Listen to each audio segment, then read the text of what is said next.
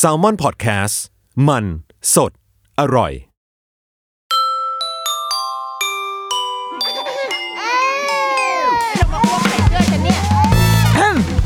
เดอะรุกี้มัมคุณแม่มือสมัครเลี้ยงกับนิดนก สวัสดีค่ะ this is นิดนก you listen to me อยู่ในรายการ The Rookie Mom คุณแม่มือสมัครเลี้ยงเลี้ยงเลี้ยงเลี้ยงเลี้ยง ก็ตามชื่อที่เราบอกเลยนะ คุณแม่ทุกคนล้วนเป็นแม่มือสมัครเลี้ยงกันมาก่อนนะคะ ไม่มีใครเป็นแม่มืออาชีพดังนั้น วันนี้เราอยากจะให้ทุกคนมาทำความเข้าใจ ความเป็นแม่ในแบบที่คุณอาจจะไม่เคยได้ยินในวันแม่นินกเป็นคุณแม่ของลูก สาววัยสองขวบตอนนี้ ถ้าคนที่เคยเป็นคุณแม่ก็อาจจะรู้เนาะว่าอายุสองขวบ มันดักนาสาหัสขนาดไหนนะคะซึ่งอะไรวะ เออ ตอนนี้เป็นเป็นแม่ของลูกวัยสองขวบนะคะ แล้วก็วันนี้เป็นการมาทำพอดแคสต์อย่างจริงจังครั้งแรก โดยการนำลูกมาทมาด้วยนะคะ เราเดินทางมาด้วยการนั่ง รถไฟฟ้า คือตอนนี้นกเลี้ยงลูกค่อนข้างจะเต็มตัว ดังนั้นด้วยวิถีชีวิตของเรา เราก็มักจะพาลูกเราไปที่ไหนตอนไหนด้วยกันอย่างสม่ำเสมอ และนี่นกไม่ใช่คนที่ขับรถ ดังนั้นการเดินทางของเราก็จะใช้แบบรถสาธารณะขึ้นมาหมดละรถไฟฟ้าไต่ดินรถบนดินรถเมล์เรือ ขึ้นแท็กซี่เรียกบริการแกร็บอูเบอร์อะไรเงี้ยเรียกหมดแล้วนะคะขาดอย่างเดียวคือมอไซค์วินยังไม่เคยทดลองนะคะยังอยากเลี้ยงลูกต่อไปอยู่ ทีนี้อย่างวันนี้ค่ะ เราก็ขึ้นรถไฟฟ้ามา เอางี้รถไฟฟ้าประเทศไทยเนี่ย มันมันก็เป็นอย่างที่พวกเรารู้กันเนาะมันก็มีมีเรื่องให้แบบบ่นๆว่าว่าๆกันต่อเวลาอะไรเงี้ยเนาะ เวลาเราขึ้นรถไฟฟ้า หรือเราขึ้นรถสาธารณะ เราก็มักจะได้เห็นป้ายที่เขาจะบอกว่า โปรดเอื้อเฟื้อแก่เด็กสตรี อะไรวะ คนชราและพระภิกษุ ซึ่งไม่รู้ทำไมพระภิกษุมาอยู่ในหมวดนี้ได้ แต่ว่า อ่าโอเค คงกลมๆกลืนๆกันอยู่เนาะทีนี้เราเคยรู้สึกตอนสมัยเราเป็นวัยรุ่นเนี่ย เราก็จะรู้สึกว่าการที่มีคนมาแบบลุกให้เรานั่งอะเราอะจะไม่ค่อยชอบนั่ง เพราะเราว่ามันไม่คูลคือแบบเฮ้ยเราเป็นวัยรุ่นไง แบบพี่มาลุกอะไรเนี่ยทั้งทงๆที่ตอนนั้นคืออายุประมาณแบบสิบขวบอะไรเงี้ยแต่รู้สึกว่าตัวเองเก่ามาก ไม่นั่งพี่ไม่นั่งค่ะอะไรเงี้ยแล้วก็จะรู้สึกแบบนั้นมาเรื่อย ๆ จนแบบ แล้วจนวันหนึ่งที่เราท้อง เราก็คือจริงคนท้องมันก็อยู่ในหนึ่งในสี่ห้าอันที่เขาบอกให้เอื้อเฟื้อใช่ไหมแต่ว่าเราก็ยังรู้สึกว่าเฮ้ยเราเป็นคนท้องที่แบบคู่ๆดีวะใครเขานั่งกัน เราท้องไงเราต้องแกร่งๆอะไรเงี้ย ดังนั้นช่วงที่เราท้องเราก็ยังเดินทางไปทำงานตามปกติอยู่นะคะ คือโดยโดยดยด้วยการขึ้นรถไฟฟ้า ทีนี้มันมีอยู่วันหนึ่งที่เราขึ้นรถไฟฟ้าไปทำงาน ด้วยกันมันเป็นช่วงเช้าเนาะมันก็คนมันก็จะแน่นมากดังนั้นมันเราไม่มีที่นั่งอยู่แล้วตอนนั้นเราท้องประมาณน่าจะประมาณเก้าเก้าหรือสิบสัปดาห์อะขอขอแทรกเป็นความรู้ไว้นิดนึงค่ะว่า คนท้องเนี่ยค่ะ มันจะแบ่งเป็นสามไตรมาสแม่งพูดแล้วจริงจังสัตว์อ่อสามไตรมาสของคนท้อง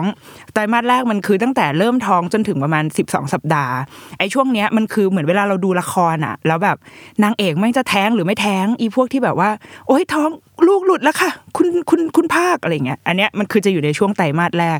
พอผ่านไปไตรมาสสองไตรมาสสามมันก็จะมันก็จะปลอดภัยแล้วมันก็จะมีเรื่องที่ให้เฝ้าระวังในอีกแบบหนึ่งโอเค เราจะกลับมาที่ไตรมาสแรกก่อน ไตรมาสแรกคือช่วงที่จะวัดดวงเลยว่า เด็กคนที่อยู่ในท้องเนี่ยจะรอดหรือไม่รอด ดังนั้นตอนอะกลับไปตัดภาพกลับไปที่วันนั้นนี่นกณคันเก้าสัปดาห์ เราอยู่บนรถไฟฟ้ายืนเบียดเสียดมาก โอเค เรายืน ไปจนถึงสถานีที่เป็นที่ทำงานเรา พอถึงที่ทำงานปุ๊บเราก็มีการเดินมีอาการเล็กอะไรเล็กน้อย ปรากฏว่าบ่ายวันนั้นเรามีเลือดออก เลือดออกที่ช่องคลอดนะคะ ไม่ใช่โอ้โหแม่งการได้พูดคำว่าช่องคลอดออกอากาศนี่คือ เป็นจุดสูงสุดในชีวิตแล้วว่ะโอเค เรา ตกใจมาก เพราะว่าตั้งครรภ์มาได้เก้าสัปดาห์เนาะเพิ่งผ่านช่วงแห่งความดีใจแบบว่าหุยที่ตรวจคันขึ้นสองขีดอะไรเงี้ยตกใจมากก็เลยรีบไปโรงพยาบาล โชคดีว่าโรงพยาบาลอยู่ติดกับที่ออฟฟิศเลยก็รีบแบบเดินไปหาหมอ ก็คุณหมอก็ตรวจเช็คทุกอย่างเอาตาซาวทุกอย่างอะไรก็บอกว่าโอเค ยังไม่มียังไม่น่าจะมีปัญหา แต่อยากจะให้นั่งเยอะๆอย่าเดินเยอะ อย่ายืนเยอะ หลังจากวันนั้นเราก็เลย กลายเป็นมนุษย์ป้าแห่งวงการคนท้องไปเลย คือ ถ้ารู้สึกว่าวันนั้นจะต้องนั่งก็จะขอร้องมีการเดินไปขอร้องว่าเฮ้ยขอโทษนะคะตาท้องอยู่ขอนั่งหน่อยอะไรเงี้ยอะทีนี้ชีวิตการท้องของเราก็มาถึงจุดเปลี่ยนก็คือ วันแรกที่มีคนสังเกตเห็นว่าเราท้องแล้วเขาก็ลุกให้เรานั่ง วันนั้น เอ่อถ้าจะไม่ผิดมันเป็นเราท้องน่าจะประมาณประมาณสิบแปดสัปดาห์หรืออะไรประมาณนี้แม่งนานมากเลยนะ ใช้เวลารอมาตั้งแต่เริ่มตั้งครรภ์จนถึงสิบแปดสัปดาห์นี่คือผ่านไตรมาสแรกไปแล้วนะ คือผ่านช่วงเวลาแห่งความตายไปตั้งนานแล้วอะตอนนั้นวันนั้นเป็นเราน่าจะไป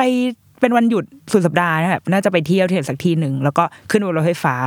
คนมันก็แน่น ๆประมาณหนึ่งเรายังไม่ได้ที่นั่งในทีเดียวนะคะ เราก็ขึ้นไปอ๋อไม่ใช่ยังไม่ได้ที่นั่งในทีแรกเนาะเราก็ขึ้นไปแล้วก็ยืนโหนตามปกติ แล้วก็ติดเข็มกลัดเอาไว้ ปรากฏว่ามีคุณพี่คนหนึ่งเป็นแบบผู้หญิงวัยกลางคนละ เป็นน่าจะอายุประมาณแบบสี่ห้าสิบอะไรอย่างเงี้ยค่ะเขาก็สะกิดเราแล้วเขาบอกว่า หนูมานั่งเถอะเราก็แบบอุ้ย ขอบคุณค่ะ ขอบคุณค่ะ แล้วก็เราก็ลงไปนั่ง แล้วพี่คนนั้นเขาก็พูดบอกว่า พี่เคยท้องพี่เข้าใจ คือเราแบบเฮ้ยมันมีคนแบบนี้อยู่อะ คือแบบ มันเหมือนแบบสบตาแม่เจอแม่แล้วก็เนี่ยไม่มีใครช่วยกูก็ช่วยกันเองนี่แหละ เพื่อนหญิงพลังหญิงอะไรอย่างเงี้ยเราเลยรู้สึกว่า เออ มันมันต้องอาศัยความเข้าใจจริง ๆอะคือ คนอื่นๆเขาอาจจะไม่ได้ไม่อยากลุกให้เรานั่งนะ แต่เขาอาจจะไม่รู้ว่าอีอีอีผู้หญิงคนนี้ที่ใส่แว่นเนี่ย มันอ้วนหรือมันท้องหรือมันยังไงวะ เพราะว่าเขาไม่รู้ว่าไอ้เข็มกลัดที่เราติดไว้ที่หน้าท้องเราอะค่ะ มันมันหมายความว่าอะไร แต่คุณพี่คนนี้เขาเคยท้องมาก่อนเขาก็เคยผ่านการติดเข็มกลัดมาก่อน แล้วเขาก็คงเคยผ่านการยืนโหนรถอ่าบนรถไฟมาก่อนเขาก็เลยเขาก็เลยรู้ประเด็นเนี้ยเนาะทีเนี้ยเราก็เลยอยากจะ มาไหนๆก็ไม่มีใครรู้แล้วเราจะมาทำให้รู้กันนะคะ ว่า แล้วเราจะรู้ได้ยังไงว่าผู้หญิงที่ขึ้นมาบนรถไฟฟ้าบนรถเมย์บนเอ่อบนเรือตอนนั้นอะเขาท้องอยู่ คือแม่สมัยเนี้ยก็แฟชั่นไงคือแบบกูท้องอะแต่กูต้องแฟชั่นอะ คือแบบมาใส่ชุดคุมท้องสมัยก่อน สมัยแม่เรานี่คือแบบโคตรเชยใช่ปะคือแม่งจะมีการตัดเย็บแบบชุดคุมท้องอะ แต่สมัยเนี้ย ผู้หญิงส่วนใหญ่ก็เลือกที่จะ แต่งตัวคล้ายๆเดิม เราก็เราก็เป็นคนนั้นนะคือเราก็ใส่กางเกงที่มันแบบเป็นยางยืดหน่อยแฟชั่นหน่อยแบบแต่ว่าไม่ได้กดรัดท้องเรามาก เราก็เลือกที่จะใส่เสื้อทำงานปกตินี่แหละ แต่แค่ตัวใหญ่ขึ้น ดังนั้น เออมันก็เราเข้าใจนะคือบางทีแม่ท้องแม่งก็ทำตัวเองกันอะคือแบบโอ้โห มึงท้องไงก็ยังจะต้องมาแบบแต่งตัวแฟชั่นอะไรเงี้ยมันก็เลยทำให้คนอื่นอะลังเลได้ง่าย ว่าเอ้ตกลงไอ้คนนี้มันท้องจริงเปล่าวะอะไรเงี้ยแต่ก็ก็ เราเป็นผู้หญิงเราก็ต้องอย่าหยุดสวยใช่ปะเราก็เออก็ก็ดังนั้นก็มันก็ทำความเข้าใจกันใหม่เนาะว่าแม่ท้องสมัยเนี้ยอาจจะไม่ได้ใส่ชุดคลุมท้องเสมอไปนะคะ มันมีวิธีการสังเกต มันไม่ใช่วิธีการสังเกตสิ วิธีการที่ถ้าเราไม่แน่ใจว่าคนที่เรากำลังมองเห็นอยู่ตรงหน้าว่า เอ๊ะเขาท้องหรือเปล่าวะแล้วเราควรจะลุกให้เขาหรือเปล่าวะมันมีวิธีการอยู่ง่ายๆอันแรกคือดูก่อนว่าเขามีเข็มกลัดหรือเปล่า เข็มกลัดเนี่ยมันเป็นเคล็ดลับ จากโบราณโบราณนานมาที่เชื่อกันว่า ถ้าคนท้องติดเข็มกลัดเนี่ยค่ะ มันจะสามารถขับไล่สิ่งชั่วร้ายที่จะมาทำลายลูกในท้องได้ แม่งศักดิ์สิทธิ์สัตว์นะคะ เป็นแค่เข็มกัดอันเดียวนี่ทำไมมึงมีสรรพคุณเยอะขนาดนี้ แต่โอเค เชื่อเชื่อปู่ย่าตายาย เราติดไว้แต่ว่าถ้าเราแปลงไอไอความเชื่อเหล่านี้เนาะให้มันดูแบบเป็นชีวิตจริงมากขึ้น มันก็คือการทำให้พุงเรามันโดดเด่นอะแบบเฮ้ยอะไรวะติดเข็มกัดทำไม แล้วพอคนเข้าใจว่าอ๋อคนนี้ท้องเขาจะได้ระมัดระวังในการที่จะแบบมาเดินชนเราหรือว่า พอเห็นเราท้องเขาอาจจะไม่ ไม่ให้เราสมมติอยู่ในออฟฟิศเขาอาจจะไม่ให้เราไปยกของหนักหรืออะไรอย่างเงี้ยมันก็มันก็จะช่วยทำให้เราโดดเด่นขึ้นมาในหมู่คนอื่นได้นะคะ อันนี้เป็นข้อที่หนึ่งถ้าเราเห็นคนที่มีมีเข็มกลัดนะคะ แล้วอย่างสมัยเนี้ยเขามีเอ่อพวกพวงกุญแจอะไรแบบเนี้ยห้อยด้วยซ้ำไปว่ากูท้องเป็นเข็มกลัดเข้าเข็มกลัดไม่ได้เขียนยาบขนาดนี้นะคะ เข็มกลัดมันจะเขียนประมาณว่าก็เป็นรูปแบบเป็นรูปว่าแม่ท้องอะไรเงี้ยถ้าเราเห็นก็คืออัตโนมัติได้เลยว่าคนเหล่านี้คือคนที่ท้องคนท้องสอง มันจะมีความกังวลถูกไหมว่าแบบแม่งคนนี้ใส่เสื้อเดรสว่ะ แล้วก็มีพุงน้อยๆอะไรเงี้ยแม่งเขาอ้วนหรือเขาท้อง ถ้าเราแบบกลัวว่าการแบบไปลุกให้เขาเฉยๆแล้วก็เขาจะเข้าใจว่าเราแล้วเกิดเขาไม่ได้ท้องขึ้นมา แล้วแบบเราจะเสียหน้าอะไรเงี้ยเราก็อาจจะแค่แทนที่เราจะถามเขาว่า เฮ้ย พี่พี่ท้องท้องหรือไม่ท้องอะไรเงี้ยเราอาจจะแค่บอกเขาว่านั่งไหมครับ ลุกขึ้นนั่งไหมคะพี่ ถ้าเกิดเขาไม่นั่งก็คืออ้าวจบเราก็ นั่งเหมือนเดิมอะไรเงี้ยหรือวิธีสุดท้ายอันนี้คือไม่ต้องมีปฏิสนธิเออไม่ไม่ต้องมีปฏิสัมพันธ์กับใครเลย ก็คือ แกล้งทำคูคูเหมือนจะลุกเหมือนเราจะลงป้ายหน้า แล้วก็ลุกขึ้นไปเลย ถ้าเขาจะนั่งเขาก็นั่งเอง ถ้าเขาไม่นั่งก็เรื่องของเขาแล้วเราก็ถ้าเราไม่ได้ลงป้ายนั้น เราก็แค่เปลี่ยนขบวนไปยืนที่โบกี้อื่นอะไรเงี้ยเราก็เออเป็นคนมีน้ำใจได้โดยที่ไม่ต้องกลัวเสียหน้าว่าลุกให้เราวืดอะไรเงี้ยก็เป็นวิธีการง่าย ๆ ในการอยากเอออยากสละที่นั่งของตัวเองให้กับคนที่เราไม่แน่ใจว่าเขาท้องหรือไม่ท้องเนาะ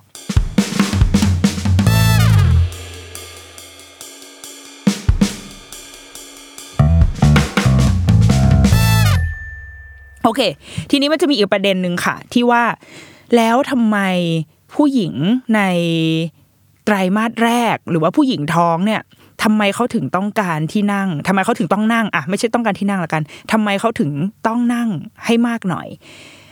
อธิบายได้ในทางกายวิภาคศาสตร์ไอเชียจริงจังศาสตร์ผู้หญิงเนี่ยนึกภาพคนเราก่อน เราส่วนใหญ่เราก็อยู่ในท่ายืนใช่ไหม ผู้หญิงทุกคนจะมีช่องคลอด กูได้พูดคำว่าช่องคลอดออกอากาศอีกแล้ว ผู้หญิงทุกคนจะมีช่องคลอด ชื่อมันก็บอกอยู่แล้วมันเป็นช่องเว้ยคือ พอมันเป็นช่องอะอะไรก็มันก็ไหลออกมาได้ถูกไหมดังเออเชี่ยกูได้พูดคำว่ามีอะไรไหลออกมาจากช่องคลอดด้วยอะอะอันนี้เราไม่ได้ทะลึ่งลามกมันเป็นวิทยาศาสตร์แต่โดยปกติแล้วเนี่ยผู้หญิงก็จะมีประจำเดือนไหลออกมาจากทางช่องคลอด ทุกครั้งที่ผู้หญิงมีประจำเดือนเราก็จะรู้สึกไม่สบายตัวหรอก เพราะว่ามันมีอะไรแบบไหลออกมา ถ้าผู้ชาย ไหลโอ้ยไอ้เชี่ยมันจะไปถึงไปถึงจุดนั้นอะเวลามันมีอะไรไหลๆออกมาเราก็รู้สึกไม่ดีเหมือนเวลาเราเลือกกำเดาออกอะอะถ้าเป็นคุณผู้ชายนึกภาพไม่ออก เวลาเราเลือกกำเดาออกอะเราก็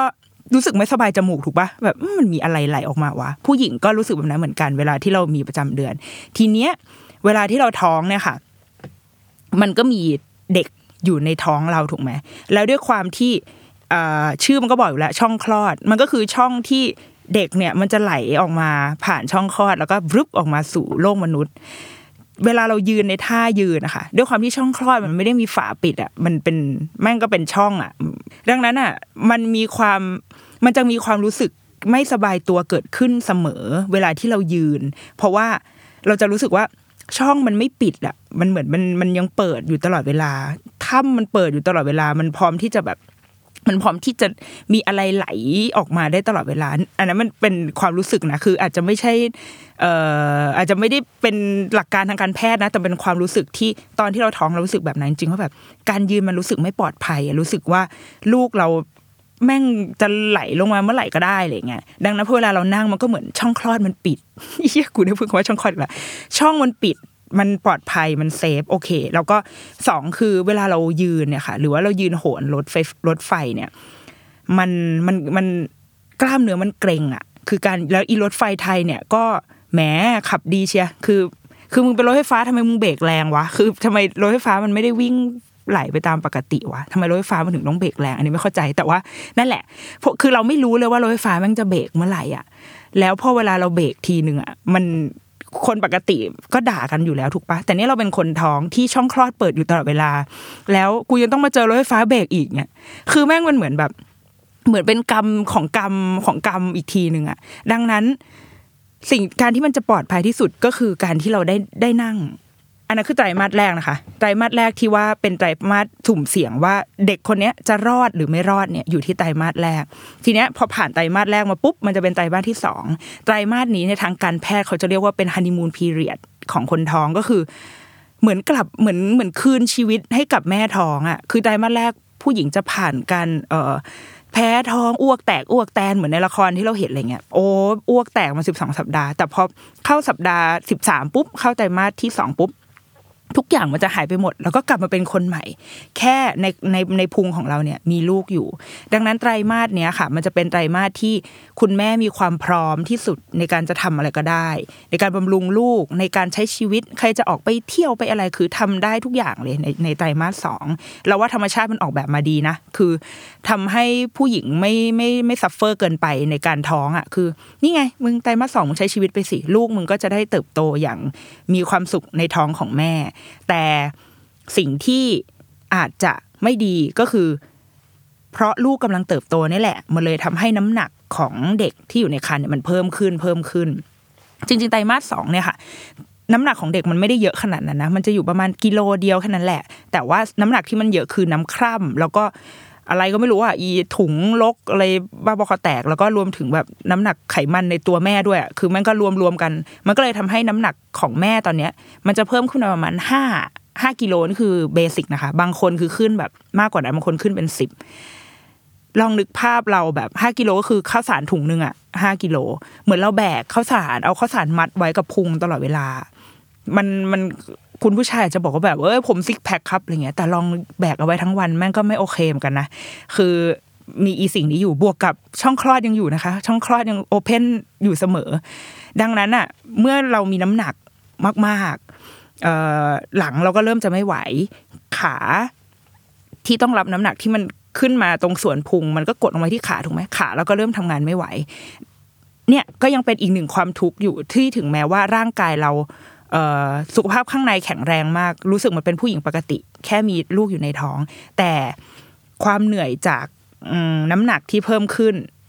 มันก็ยังมีเหมือนกัน ดังนั้น นี่ก็เป็นอีกเหตุผลว่าทำไมผู้หญิงไตรมาสสองก็ยังควรได้ที่นั่งอยู่ดี แต่ว่าจริง ๆ แล้วพอถ้าคนเราท้องมาถึงไตรมาสสองค่ะ เราก็เชื่อว่า ด้วยด้วยสรีระมันทำให้คนอะสังเกตเห็นได้ง่ายขึ้นอยู่แล้ว ว่าคนเนี้ยท้องเพราะว่าพุงเขาจะใหญ่ แล้วก็บางคนก็จะใส่เสื้ออใส่ชุดคลุมท้องที่มันแบบเห็นโดดเด่นอะไรเงี้ยอะโอเค อันนี้ผ่านไปละที่ไตรมาสสองทีนี้ไตรมาสสามทำไมแม่ท้องไตรมาสสามถึงควรได้ที่นั่งบนรถไฟฟ้า ไตรมาสนี้ พอตะกี้เราผ่านไตรมาสสองมาละมันคือฮันนีมูนพีเรียดอย่างที่บอกไตรมาสสามไตรมาสสามแม่งจะกลับมาสู่ช่วงเวลาแบบ โหดร้ายอีกครั้ง เพราะว่ามันเป็นช่วงเวลาที่เราไม่รู้เลยว่าลูกเราจะคลอดออกมาเมื่อไหร่ ถ้าโชคดี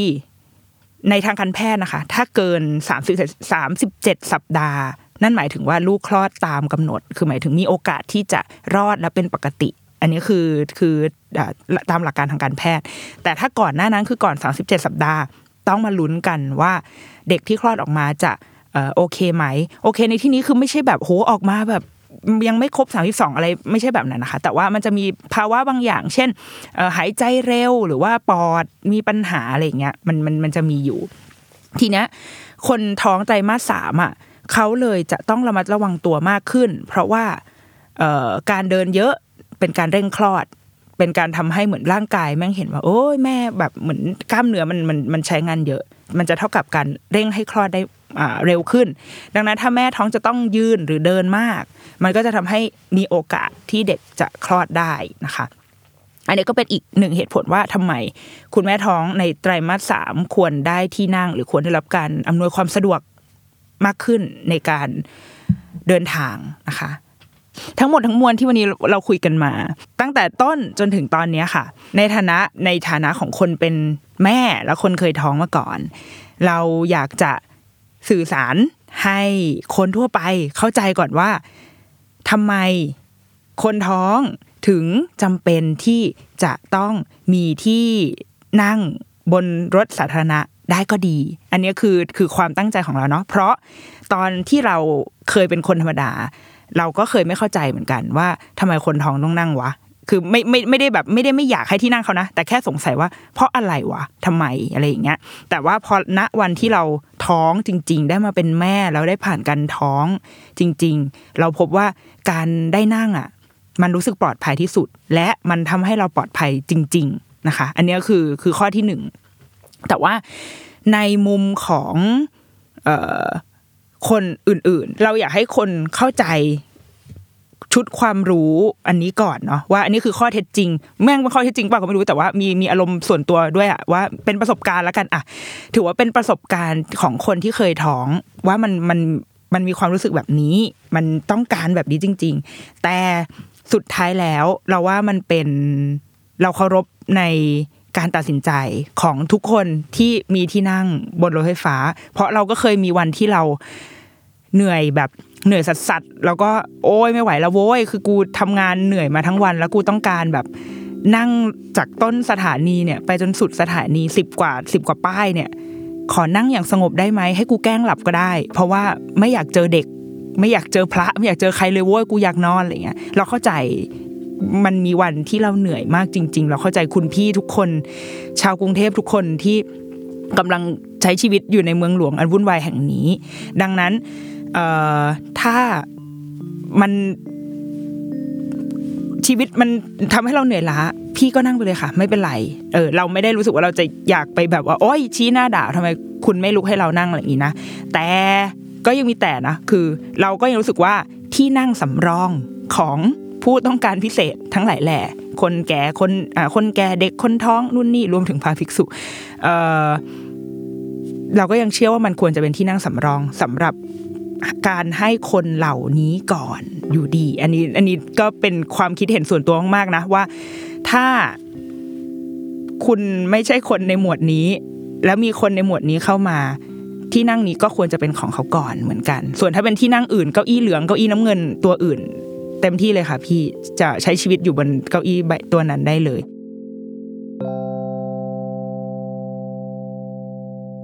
ก็จบแล้วค่ะสำหรับตอนแรกเรื่องคนท้องกับการเดินทางคมนาคมในเมืองหลวง เราก็ยังต้องใช้ชีวิตอยู่ในเมืองนี้ต่อไป ก็ต้องค่อยๆทำความเข้าใจกับเมืองกันต่อไปนะสัปดาห์หน้าจะเป็นเรื่องอะไร เดี๋ยวขอไปคิดก่อน เพราะว่าเรื่องเยอะอะอยากอยากอยากเล่าหลายเรื่องอะเค และนี่คือรายการ The Rookie Mom คุณแม่มือสมัครเลี้ยงโดยนิดนก ขอบคุณค่ะ